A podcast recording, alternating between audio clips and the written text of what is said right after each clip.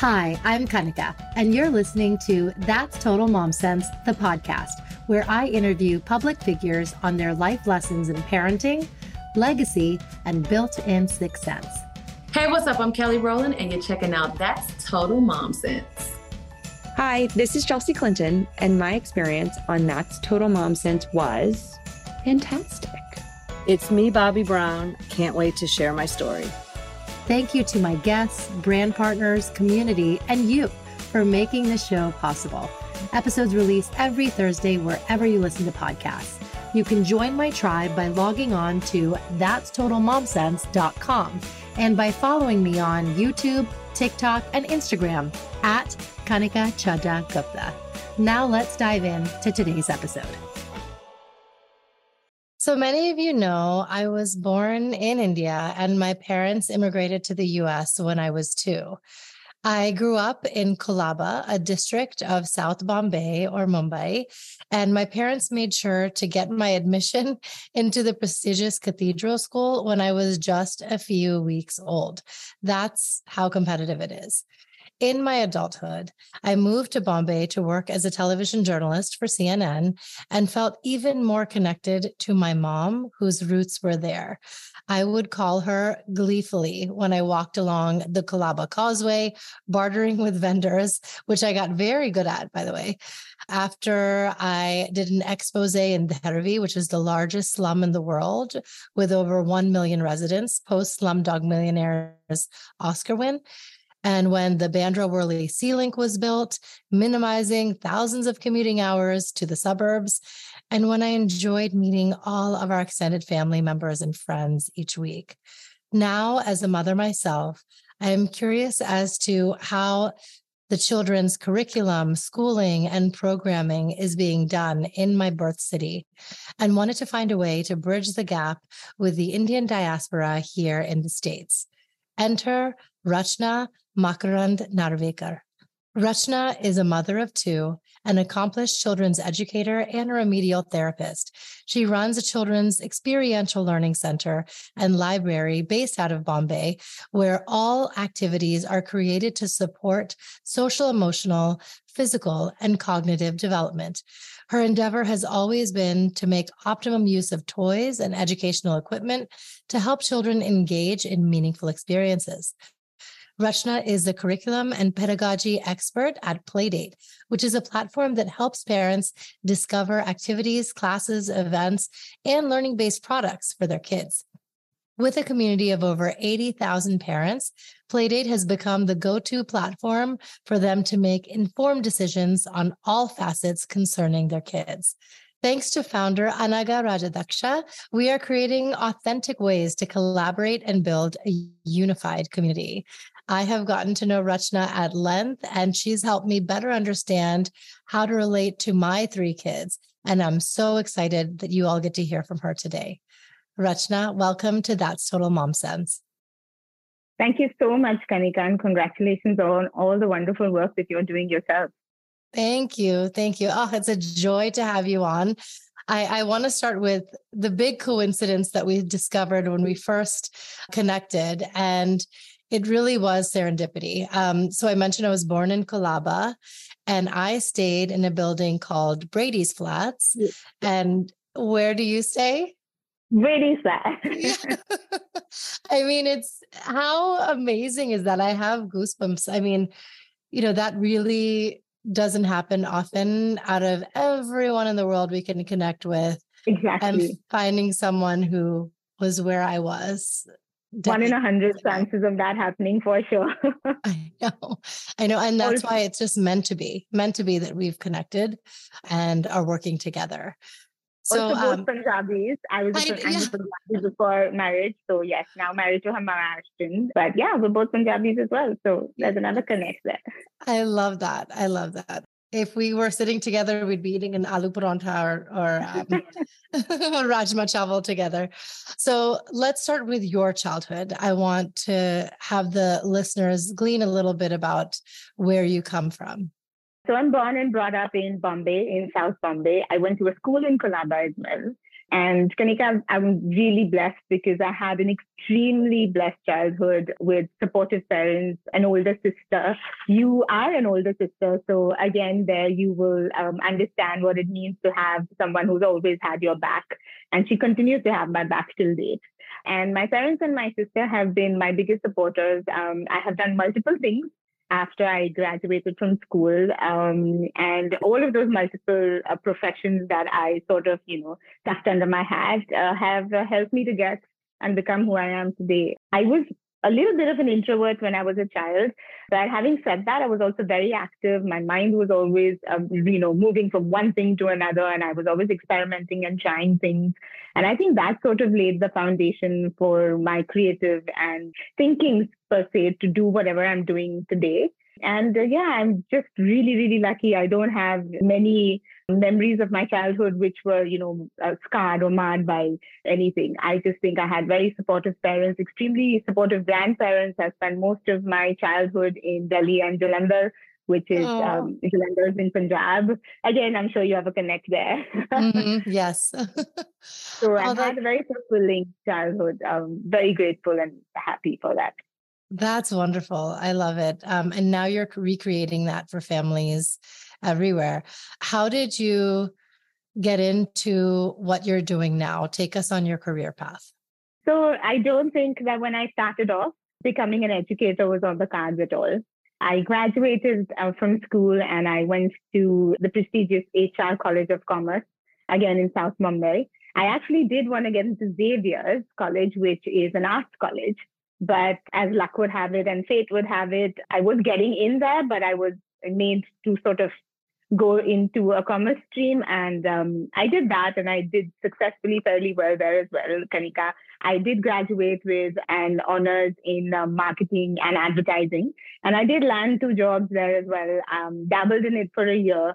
But I don't know if it was my heart not being in it completely or just the situations I just chanced upon a course that a friend was doing at um, Sophia College in Mumbai. Mm-hmm.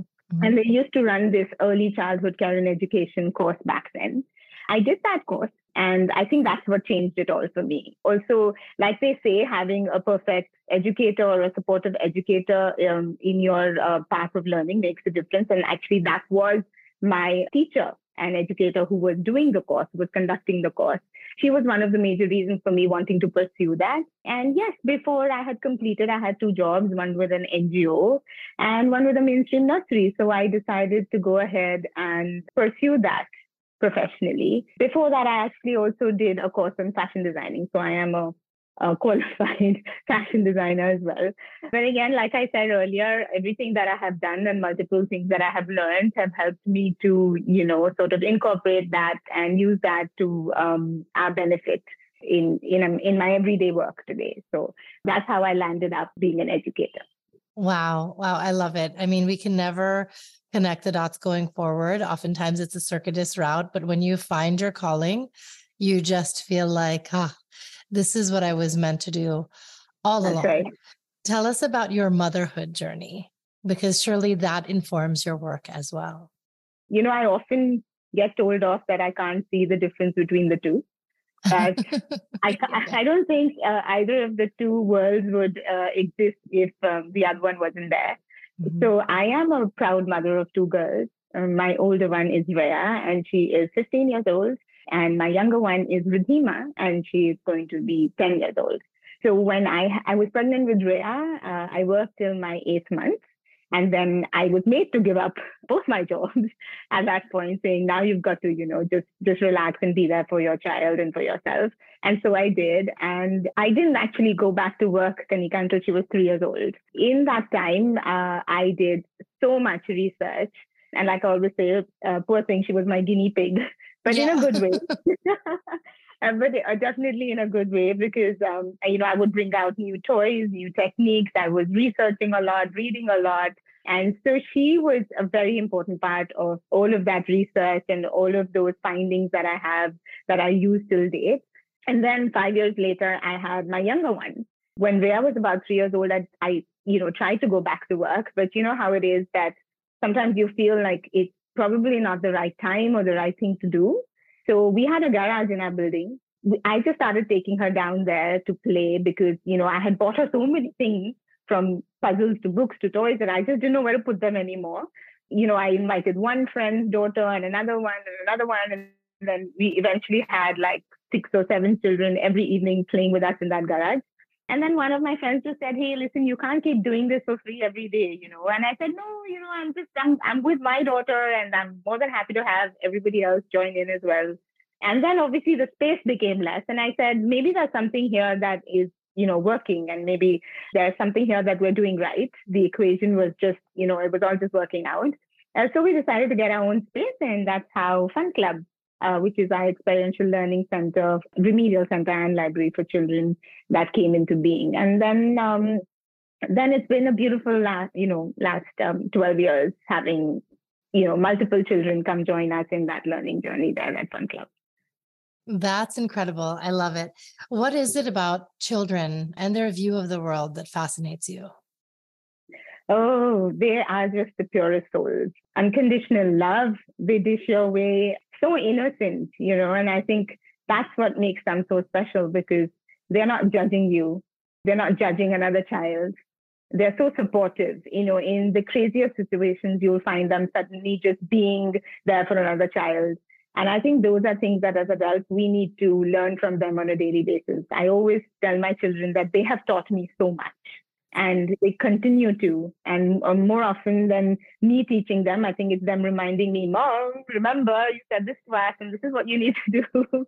Right. So I think um, just the fact that they are so innocent and that unconditional love they give you and want you to be the receiver of all of the good things that they have to share. That's the purest form of love that anyone can experience. Yes, yes, 100%. Now tell us briefly about, you know, the programs that you're working on and, you know, the age groups that you serve. So, Kanika, what we do essentially at Fun Club and all of the extended activities that we do mainly focus on the child all of our programs that we teach or events that we curate for maybe corporates or schools or even our festivals that we curate are all child centric. Uh, we make sure that the child is at the center of anything that we do. And uh, having said that, that means that the activity has to be age appropriate. The activities have to be tried and tested. I vet everything myself before it actually goes out there and children experience any of those activities we are we also have a library. We have a fantastic collection of um, books that I have curated uh, myself, and then also lots of authors, you know, in the city and around India as well. Uh, I like to promote our Indian authors because some of them have, you know, written fantastic books. So uh, we have all of their books in the library as well. And uh, we have children come in to us now, actually, a lot of parents who are children who are just a year old have also started asking us like you know can we just come in and can we hang out so it's a safe environment it's a warm environment kanika where parents and children both feel very comfortable to hang around, read a book, um, you know, lounge on the beanbag, um, try the hand at a magnetic puzzle, or you know, uh, just try playing with sand or different equipment that we have. So we do have children who come to us as young as one year olds, and we do programs for children up to the age of 10. But a really special thing that started happening a couple of years ago, uh, Kanika, was that a lot of the older children who then felt, oh, we're too young for Fun Club, but they still wanted to have a connect with us, you know, uh, started knocking at the door and just peeping in and saying, oh, we just wanted to say hello. So we thought, why not have them in with us? And uh, they actually mentor with us now. So the twelve-year-olds during their summer vacations uh, or their Diwali or Christmas vacations actually come in and um, you know take a class with us and and they actually get a stipend for that. So in that sense, we still have our older children who sort of graduated still coming back to us. And my daughters do that as well. Oh, I love it. I think that it's something that can stay with kids from, you know, those early years through right. adolescence.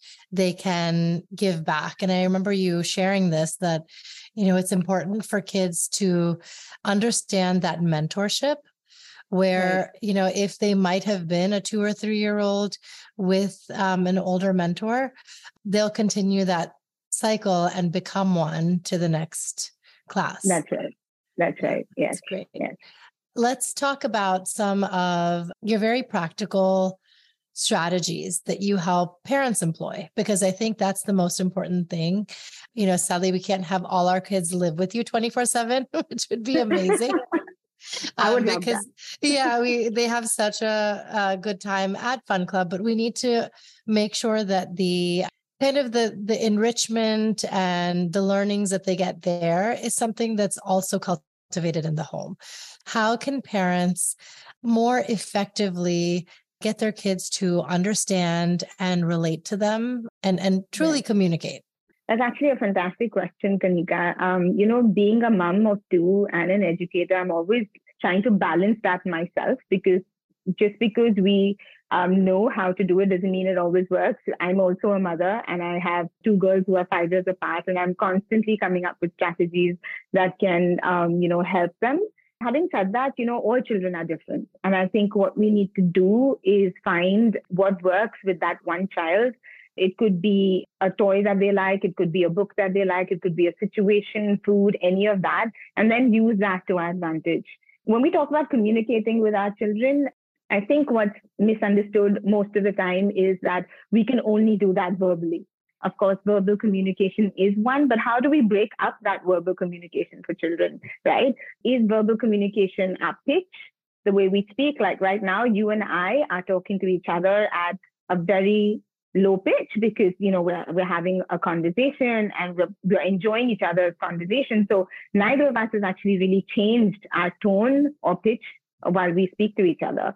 And i think mm. that is really essential. I have been guilty of that in the past but i exercise it more often now where i think parents have to also find a way to sort of get something to work for them right? What can you do to remind yourself that you do not need to yell at your child what can you do to remind yourself that you need to have a particular tone and a pitch that you'd like them to use on us?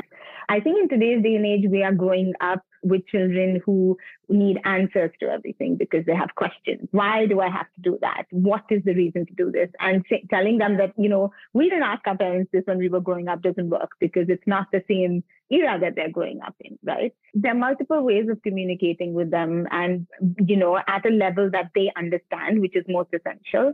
We've spoken about verbal communication, but what about non-verbal communication? So, Kanika, do you want to give me any guesses on one way that you can communicate non-verbally with your three bachas? I'm thinking this is like reminiscent of what I got as a kid. It's like if you get a look where it's like, right. you know, the parents' eyes are just bugging out. that means whatever you're doing, exactly. stop yeah, but that's that that's a fairly good one. That's a really good one because having eye contact and knowing what that uh, eye contact means is very, very essential for the children and for you as well. Because right. you know, there are many times that the eye contact is also used in combination with verbal communication, where then it just defeats its purpose, right? So for us, yes, you're right, very right. The look was more than enough, and then we knew we had to not cross our boundaries. So also there's this thing about personal space, and when we talk about personal space, generally we don't connected to communication at all.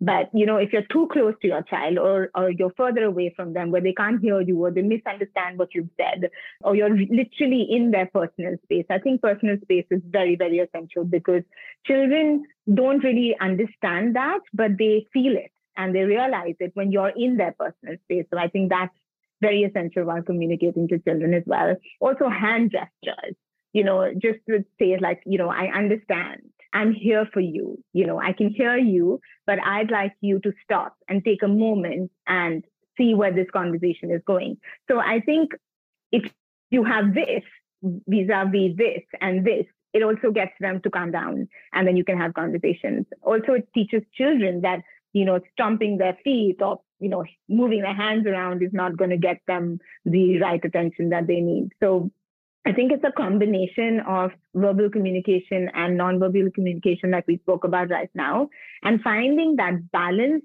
that works for you as well as for your children. What's your take on on disciplining children in the first place? I think you have to find the balance in disciplining your children there, there's a very thin line in you being a strict and stern parent and an understanding parent while disciplining. You know, I'm not sure if you can see behind me, but you know, this is I'm in my daughter's room, my younger one, and she has lots of things happening there at the back. she is a creative thinker. She likes to bring out a million things outside and you know she will take her own sweet time to clear up her room for example do things but how can i make it easier for her to be disciplined and organized in her you know in her daily work? So what i've done is I, I i'm sure you can see but in the distance you know there are tubs. She's got all her colors arranged in rainbow colors. She's got a black uh, you know a whiteboard and a marker where she can write things. We chart a lot. If she wants to negotiate, and I use the word negotiate, uh, you know, I let her do that. I let my older one do it as well because mm-hmm. I think um, getting them to negotiate and and and um, I I want to say here that this is not a parent trying to bribe a child. Yeah. Um, certain things should be non-negotiable, like you know, brushing your teeth before you go to bed, uh, finishing what's on your plate if you've taken it, if you've served yourself. Uh, those things don't even need to be on a chat, right? Because I think those boundaries need to be set right from you know the time the child starts understanding and eating on their own, which is probably a year old, right? But yeah. other things I love to make charts. I'm a very organized person. The household has become a little used to that by now. We have whiteboards in the kitchen, we have it in their rooms. If they need um, something to be done, it needs to be on the chart so that they will remember it. If there's something that I feel that I have not communicated well or there's been a bit of a you cross over on that boundary with the children then i like to actually write it down my older one journals so that helps us with that. And my younger one also writes and draws, but she likes to use the whiteboard. So I think finding the right balance and just letting children know what they can negotiate and can't, setting those ground rules and then building up from there really, really matters. Yes, yes. I want to talk about cycle breaking because, you know, we come from a generation where it was very much no nonsense. And right. um, oftentimes they shamed or uh, spanked us. And this day and age, we've found how um, ineffective that can be in the long term. You know, break this down for us as to how we break those cycles because now that we're raising our own children, we do have those moments where you want to do exactly what you received when you were a kid? In my school, I had a teacher who taught a particular subject, and she would actually hit me on my knuckles, and it happened more than a, you know a couple of times. And and then when I couldn't take it any longer, I went to my parents.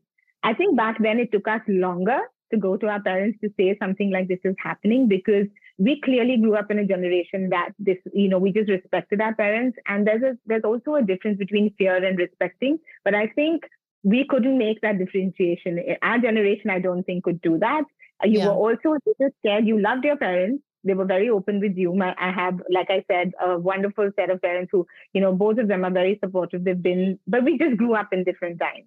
And now, if I even speak to them about it, they're like, you know, my children are like, "Are you kidding me? Like you know things yeah. like that actually happened.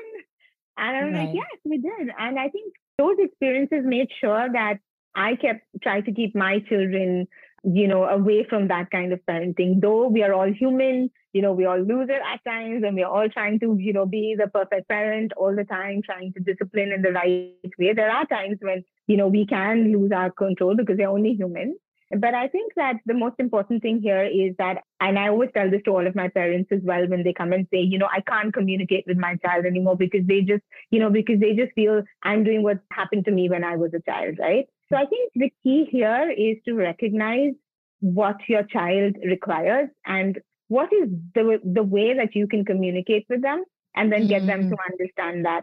And I think once you understand how your child works, and how their brain functions and how they think and how they, um, you know, they use logic. I think that is a big win. And I think that's taken me a while with my older one, but it was a breeze with my younger one because she just knows she has to brush her teeth and she just knows she has to finish the carrots on her plate if she wants to have XYZ happening for her, right? So, yeah. like I said earlier, certain things are not negotiable, but I also make sure I tell them that that's how we were brought up and how strict things were and how lucky they are that their environment now is not like that at all. It's not authoritative at all. My husband and I both give them a year. Um, you know, we listen to them. And like I like I always tell my older one, I think she gives me way more information than I need sometimes. yes, yes. and then I yes, and then I have to say I don't want to hear so much, but um, yeah, that's the advice I always give all the parents is that, you know, try and understand where your child is coming from and explain to them where you came from because it makes the whole process easier for them. I think then they're more grateful for the life that they are living and the, the liberties and, you know, the genuine liberties that they have and how privileged they are to be living this life because we right. surely, you know, didn't have so many opportunities to express ourselves, uh, talk about our feelings, you know, tell our parents how I felt about something that they said to us, right? Giving an exam or studying or not watching television. You know, we just listened. We never asked why. This generation is all about, but why do I have to listen to you? why? This doesn't make sense. I want to get into emotional regulation because I think that's another component of it where you know we need their buy-in but oftentimes we don't get it and both parties are triggered you know, let's say a kid doesn't want to go to school that day. They, you know, throw a tantrum in the morning and say, I don't want to go. And parents just get so flustered when we right. are rushing out of the house. Getting out of the house is a project in itself you know when you have small small kids like getting the shoes on and you know let's chop chop finish your food and let's go.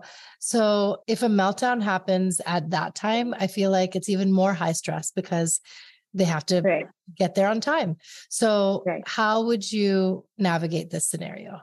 Also kanika i hate to burst the bubble but it doesn't get better to get them out of the house even when they're older it's a very complicated project then. But no, yes, I totally understand. And um, also, there are lots of last minute things that completely throw off your plan right before you're getting out. And especially if you've got more than one child to get out of that door. So, as adults, we have learned to understand what we're feeling. We've um, learned to categorize them. Uh, we've learned to use them to our advantage or maybe disadvantage sometimes when we can't control our emotions, right? You know, we often find ourselves telling somebody, listen, behave yourself, right? And especially a child, can you behave yourself, right? So right. that's what the child is doing at that moment. The child is behaving like himself. He is not behaving like what you Somebody else. Yeah. Right? Yeah. Yeah. So, um, so that is, is, is literally, it's, um, it's a crazy thing to actually tell a child or tell anybody and this I only realized in my parenting journey and uh, journey as an educator, honestly, Kanika. I think the most essential part here is to help children to actually accept what they are feeling, to categorize how they feel, and then to actually execute how they would actually act on those feelings. So this is like an emotion wheel, and um, you can see it's actually black and white right now. But, you know, I'm pulling things out of my magic box. It's very famous actually with me and all of the kids. We always pull things out. They don't know what's going to come out next. So I have a little marker here. I love to use a lot of these charts and I love to laminate them, Kanika, because then you can reuse them multiple times with your children. And so I'm just going to call them out. Do you want to try and actually read it even though it's mirror? Do you want to try that exercise? Yeah. Yeah, yeah. Absolutely. And I want to do it through the lens of the child. Sure. Okay. So, yeah, um, because they're so they're going you, to school. Okay. Could you read that? Yes, it's fear, trust, joy, surprise, sadness, shy, mixed, and anger. Perfect. Good job. okay. I'm impressed. Yeah. yeah. All right. It. So this is how we would actually react to a child who's actually accomplished the task because it was not what your brain was expecting, right? This was something else that you thought would be coming out or I would ask you to do. And that's exactly what happens for children, right? So can you tell me right now, Kanika, what are you feeling? Like which one of this describes you and how you're feeling right now? I guess I'm feeling shy okay. and mixed. All right. Okay. So when you say shy and mixed, shy is that do you not want to go to school? Is that why you're feeling shy? Yes, because, you know, it's back to school season and I don't know which teacher I'm going to have. I'm not sure if my friends are going to talk to me. And I just, I feel like a little apprehensive about it. Okay. So now that's, that's you trying to explain it. And that's what's going on in your child's head. But our children can't articulate like us And so Yeah. that's why when you said mixed, right? Hmm. So uh, what I'm going to do is what we ask the children to do is I'm going to actually color it in. Okay. And the Okay. reason I've taken the red marker is because red, you know, like we say, a red flag, it's anger, it's not a color that we use for calmness or for something that we're liking. We would Yeah. use different colors. And so I'm going ahead and then we will say, okay, can you just color it in, right? And Mm. sometimes the child is just going to go, right? They Yeah. can stab it, um, they can go into the other one. And then when you said mix, they're going to go, okay? Cool. and maybe, Yeah. yeah. And that's probably how it's going to look, right? Yes. But yes. you can see that they've tipped over into the other one, and that shows sadness, right? And Mm. this is very capable of happening with your child. So this is them trying to tell you what this mixed is. That I'm also sad because I'm not sure if I'm going to be accepted in the new school. There's a particular child who might get after me. People may judge me. But again, children don't know how to articulate and categorize these emotions in their head. And so, Right. what we're doing with the emotion chart is we're helping them do that, right?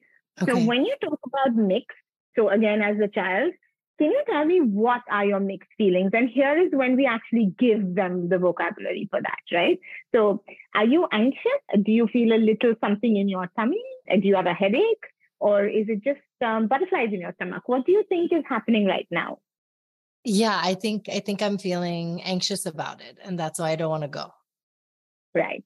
And so, more often than not, um, Kanika, it's all in the brain, right? Mm, So symptoms of them saying every day when they are getting in, when they wake up, they don't have that pain, but when they're about to get out and get into the bath, my stomach's hurting.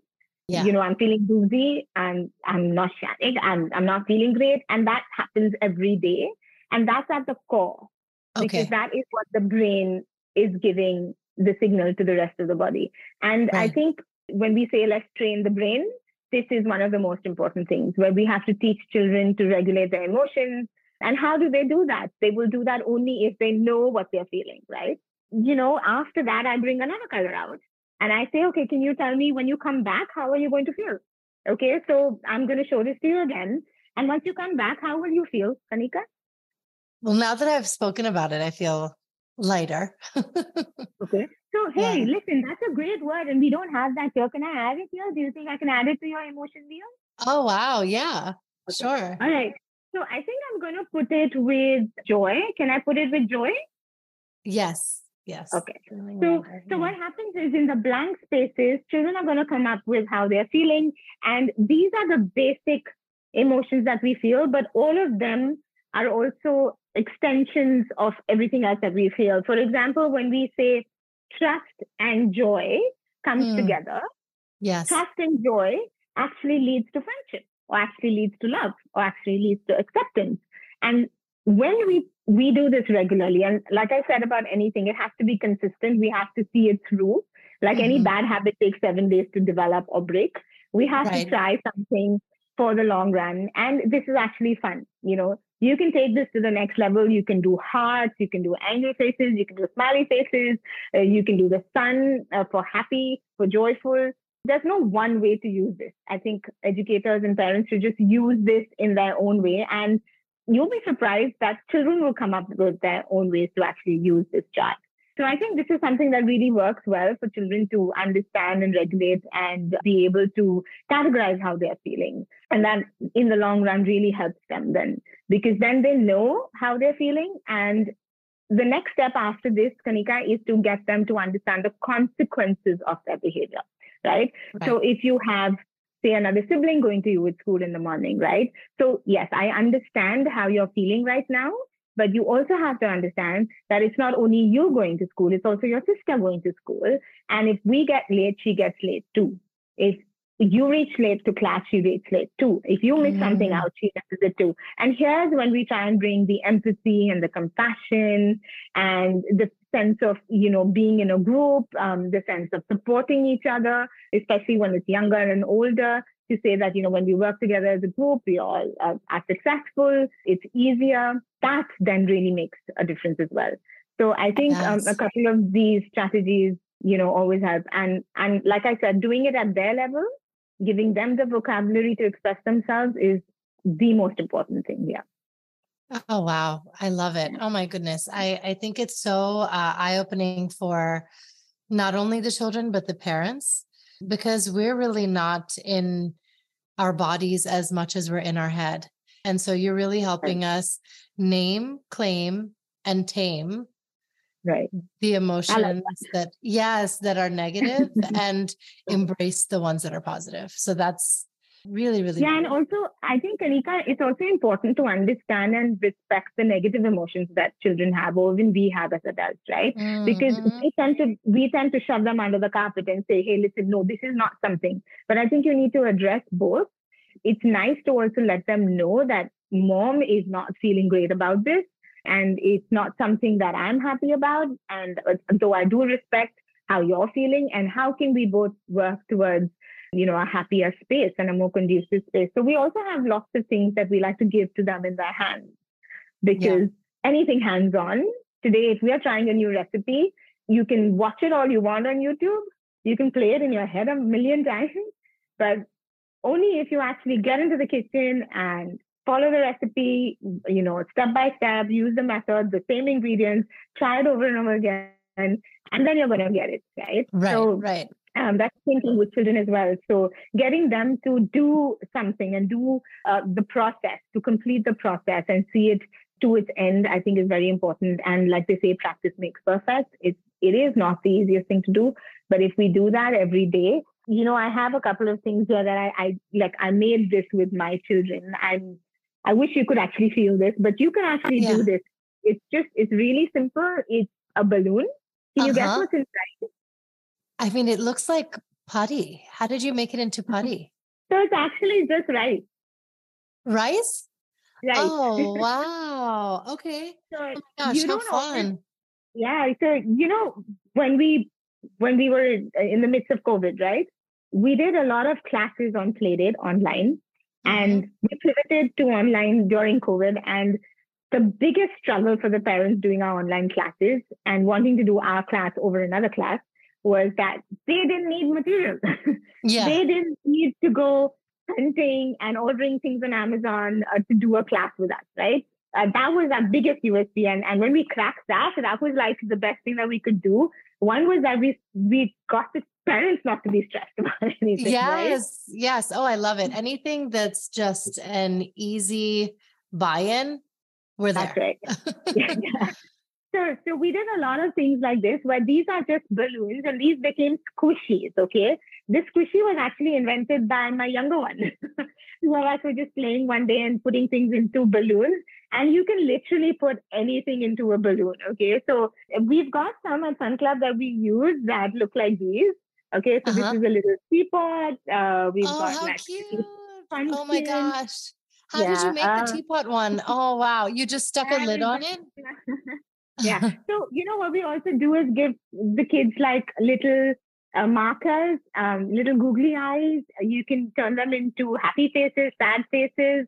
If you can see behind me, I've got little baskets that we put into Ridhima's room and they're little tubs. You know, when she's really upset, and we do this at Fun Club a lot, we have little boxes or jars. You can take jars, you can take cereal boxes, get them to paint them, color them. And then we actually put all of the emotions on all of these boxes and then get the kids to actually, you know, go ahead and put them in. So you're helping them to actually place the emotions in a particular place and say, hey, listen, let's leave this here for a while and see if we can jump to the next one. So it's very yes. tangible. And I think anything that is tangible that children can touch, feel, understand is right in front of them makes the process easier for them to understand.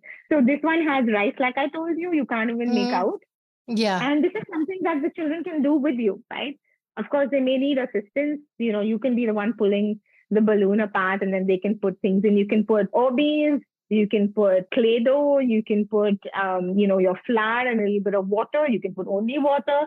But it's a great way of them just, you know, removing their frustrations on this and then saying, hey, listen, now I'm done with this. I'm not feeling this emotion anymore. And I'm going to just dump it into that box. Oh um, oh so God. I think, brilliant. Yeah. What do you think that is? It looks like um, slime. Yeah. So this is not jelly. It's not slime. It's not Fevicol. It's not glue. It's something that we call, uh, you know, it's, it's arrowroot. Um, okay. And arrowroot has a really, really great element to it because it becomes really cold. And if you put it in a warm room, it will feel warm. Um, uh-huh. And and so when we put this in, so this particular one we did because we had watermelon day a couple of days ago at Fun Club, and everything was about watermelons, right? um, and um, so this was one of the squishies we did, but of course we put it into a bag, and we use this a lot to get children to calm down. Um, mm-hmm. It's also very effective for eye-hand coordination, for them to do their counting, for them to get a lot of exercise for their wrist and their hands, which again leads to good uh, writing skills you know, I'm just going to hold it. I hope I can do this here. And we try and make the face, right? So if you squish it around, can you see now? It has a little yes. circle. yeah. So one of the children actually did this. And I said, why is one eye straight and one eye? They said they're winking now. Okay. Yeah. So I'm, you know, I'm, I said, okay, so the mood changed. And then they try and put the rest of them to get a smiley. And one child actually just went and that was it and then you realize that you know they are feeling something and they're removing it on this you know i rather mm-hmm. have children express themselves on a bag filled with a mixture that they can maneuver their way this is in their control and this right. is how they are telling you how they are feeling right because what they do with this bag is what you should realize what they're feeling because like i said anything that they cannot control makes children very uneasy Yes. This is something yes. that they can control. The way they express themselves is what they can control. It's just us having to let them know that there's a way that they need to regulate that and what is okay and what's not okay. So I think these are a right. couple of things that, you know, even our uh, moms out there or dads out there, we have a lot of dads who ask for advice and just pop into Fun Club and want to know what was that particular activity that you did. and of course, the children who come to Fun Club, we always send it home and we send a little note to them so that the parents know how to, you know, reuse those things. I also have sand. Sand is one of the most amazing things that you can introduce your child to. And uh, if you fear that they're going to put them in their mouth, you can use semolina, which we say suji. Yes. Um, you can roast it. You can roast it, put it into a bag, boxes, bottles, whatever you like. A great activity for mindfulness, again, to regulate their emotions, just to calm them down, to get them to um, listen to their own heartbeat, to just, you know, concentrate on an activity, you know. Wow. Oh, oh I so love we're just watching how the sand moves. Again, you can add a stuff. I use this as an emotion bag all the time. So you can have different things from pom-poms to Orbeez and everything and say, okay, so how am I feeling? I'm going to keep putting things into my bag, right? And sometimes the bag just fills up. Yes, and yeah. okay, now how can we empty out all of this, you know, load on our head? I don't think I want this on my head. So, you know, just dramatizing it with the children, trying to explain to them how you can bottle up everything, how you can just open it all up and take it out. Talking to someone helps, sharing with somebody else helps. And that's how, you know, we use different techniques with them to get them to actually talk about how they're feeling. Yes, yes. Oh, that's excellent. And can you kind of dive into bullying and any strategies that we can use to talk about it, prevent it when it's happening at home or in the school? That's actually a very relevant um, question, Kanika, because I think that bullying happens at every level. You know, we yeah. generally used to hear about bullying and ragging in colleges, but as much as we know children are innocent and you know really caring and empathetic they can also mirror a lot of behavior that they see around them. It could be at their home it could be in the school bus it could be another child's parent. And children don't actually understand what they're doing. They are more often just mirroring somebody else's way of talking or um, you know disciplining. So sometimes just to give you an example we had a case which is very close to me personally, where this child was constantly being bullied at school. Actually, she was a very popular child. And their bullying was happening because everybody wanted her in her group, in her tribe, in her desk, um, at her lunch uh, uh, bench. And uh, what happened is that even though this child was really popular, one of those children who everybody wanted to be around was getting pushed around. And what happened in the bargain is that this child was you know, cornered by all groups in her classroom. And um, they were actually doing mean things. And sometimes children tend to be mean. You know, we always say that children can't and they're like, they because only because they don't understand what they're doing, right? And I think sometimes there are parents who say, hey, listen, if this child isn't playing with you, no matter, don't worry about it, go play with somebody else. And, mm. you know, or that one has this toy, you should go play with her more. It's also a lot of what they get from us. Sometimes domestic help.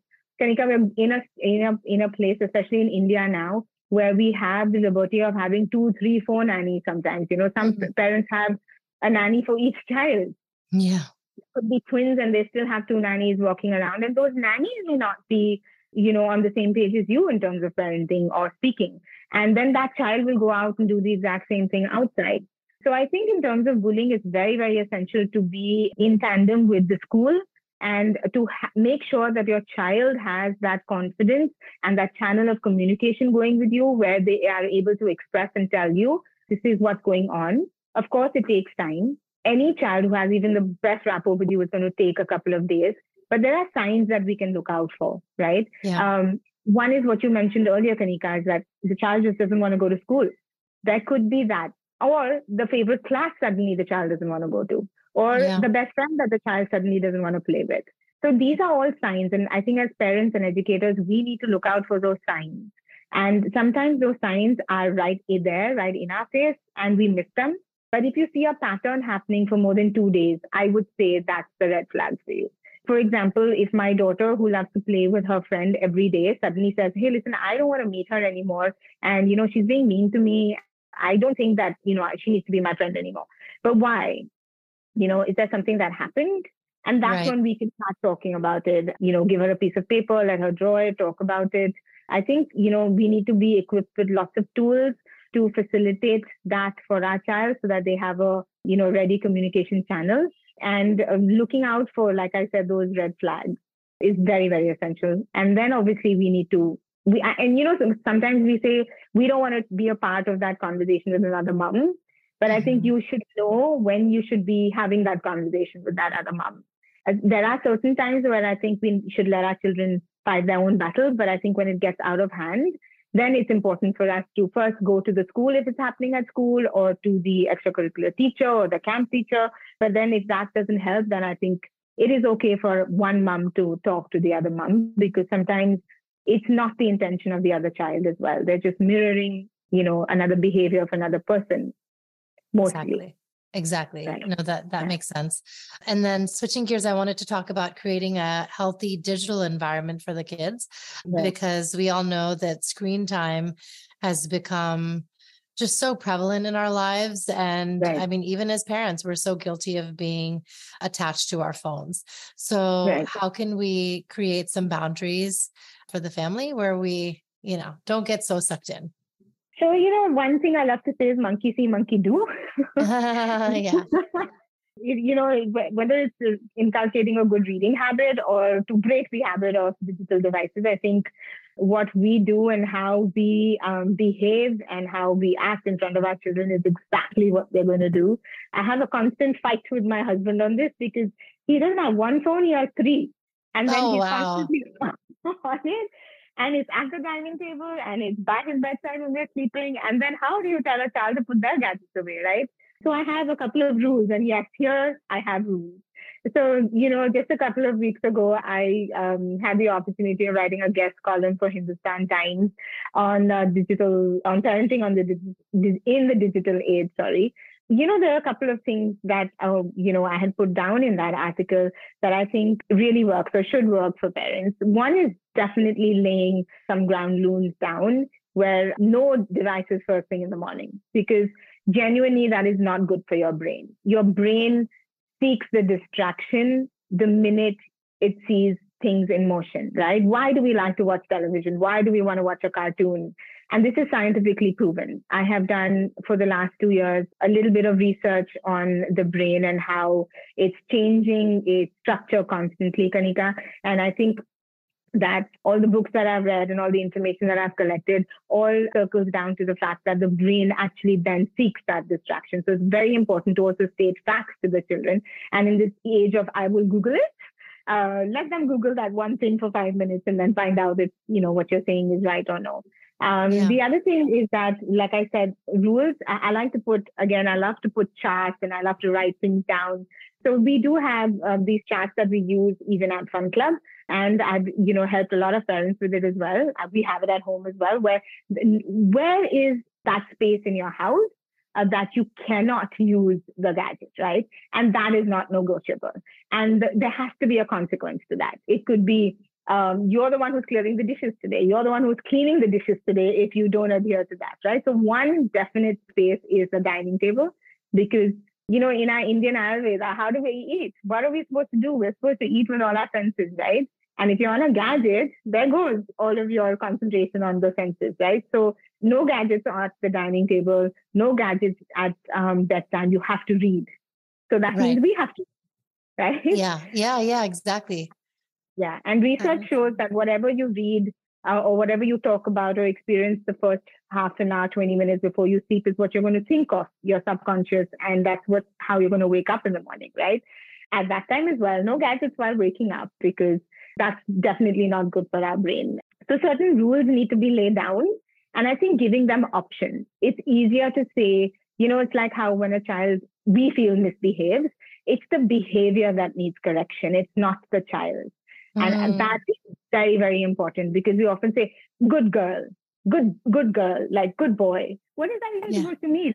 You know, Right, I am right. a good child. It's just that right now I'm feeling like a mix of emotions and I'm I'm behaving in a certain way. So I think it's very important to also acknowledge and let children know that it's the behavior that we want to be corrected and not them, because then that's what leads to low self-esteem and confidence, and they're not happy about who they are. And we definitely don't want that happening.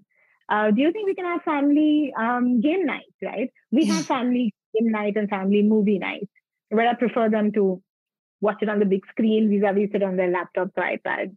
So just having options for them to go to instead of this, because just saying, hey, listen, I want you to stop watching or I want you to put your phone down. Even for us, sometimes it's difficult, right?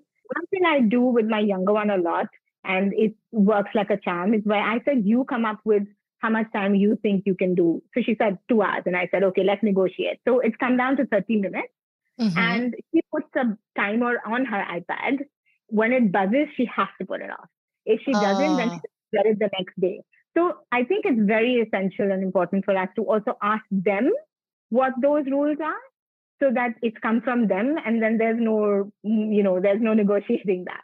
right, um, right, so- right. Making them a part of the entire process again, uh, getting them to put the ground rules down and say, hey, listen, you were the one who came up with this in the first place. So, you know, you've got to adhere to it. Again, cooking with them, baking with them, uh, gardening with them. You know, I, I I do that very often. I we've planted chilies and tomatoes and potatoes. Some things went wrong, some things didn't, but then at least there's something to look forward to, right? Every day. Yeah. Uh, that's distracting them and giving them not much time to think about something else. Right, I think it's right. That's our duty to actually give them another option because you can't just tell them don't do that. It doesn't work. That's so uh, that's so enlightening. I love it. Let's go back to your motherhood journey. So tell us um, a mom sense moment that you've had, one where you kind of blindly trusted that intuition.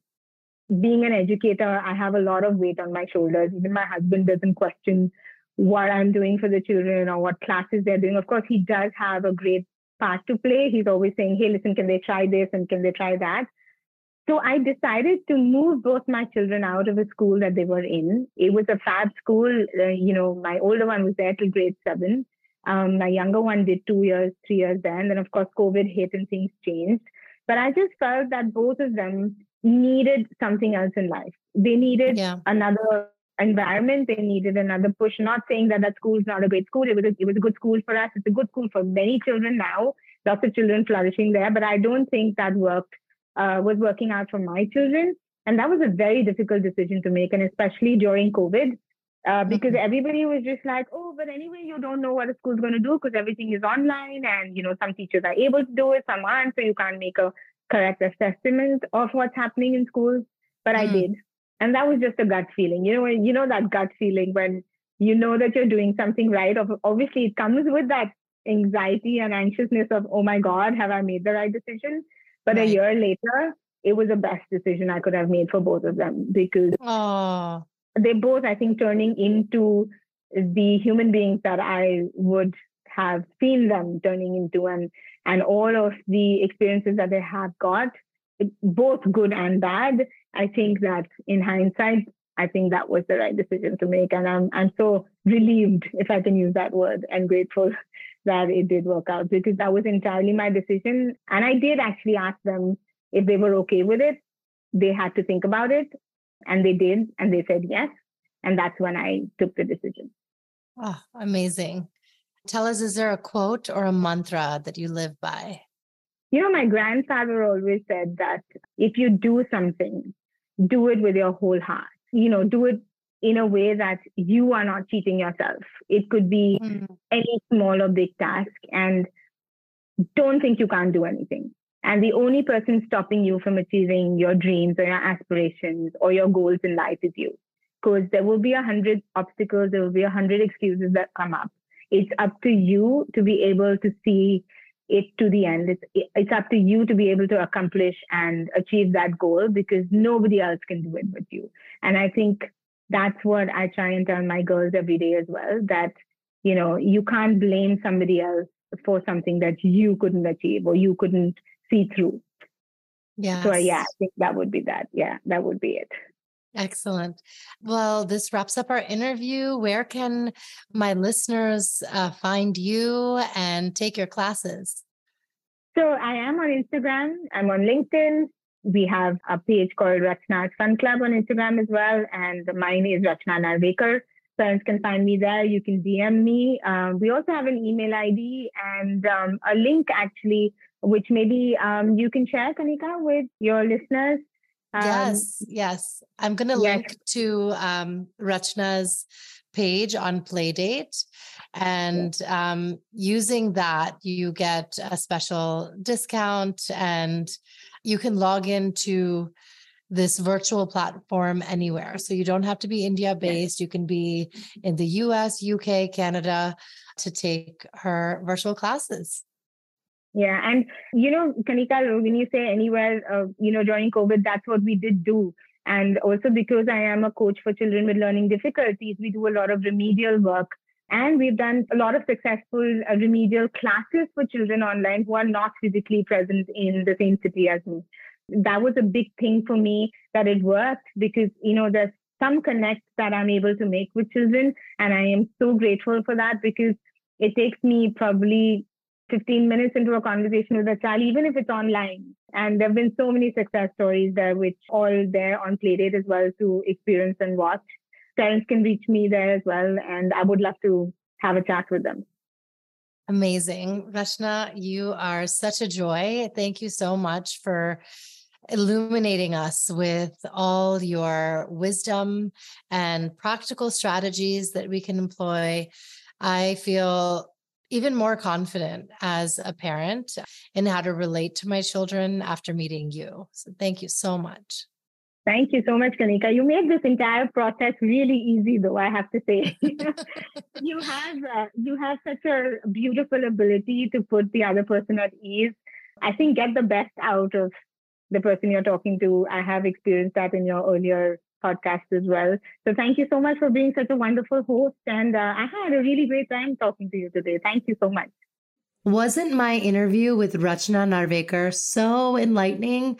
I had no idea that there's so many tactical changes we can make at home, and especially using visual guides when we want to help with our kids' emotional regulation, disciplining, and just finding ways to connect. Rachna, thanks so much for all your tricks of the trade. I can't wait to see you in Bombay and come visit your brick and mortar location. Fun time with Rachna. And I want to give a big shout out to Anagha and the PR team on getting a link set up on Playdate.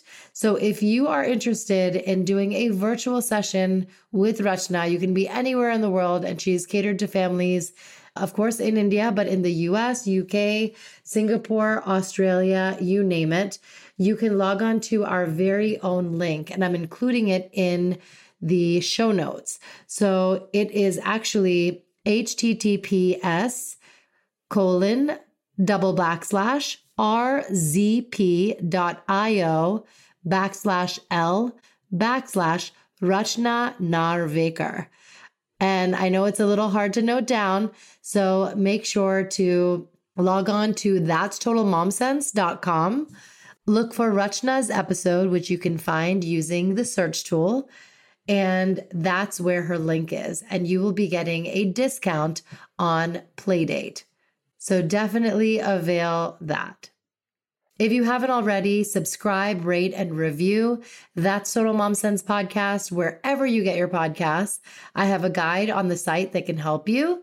And if you have suggestions for show topics or guests I should have on the show, email me at that's totalmomsense at gmail.com. You can follow me on Instagram, where I'm most active at Kanika Chadha and on YouTube. Just type in my name and you will find YouTube shorts, highlights, all the different videos of the episodes I put out each week. Remember, always trust your mom sense and dad sense. Stay strong, super parents. I'll see you next time. That's total mom sense.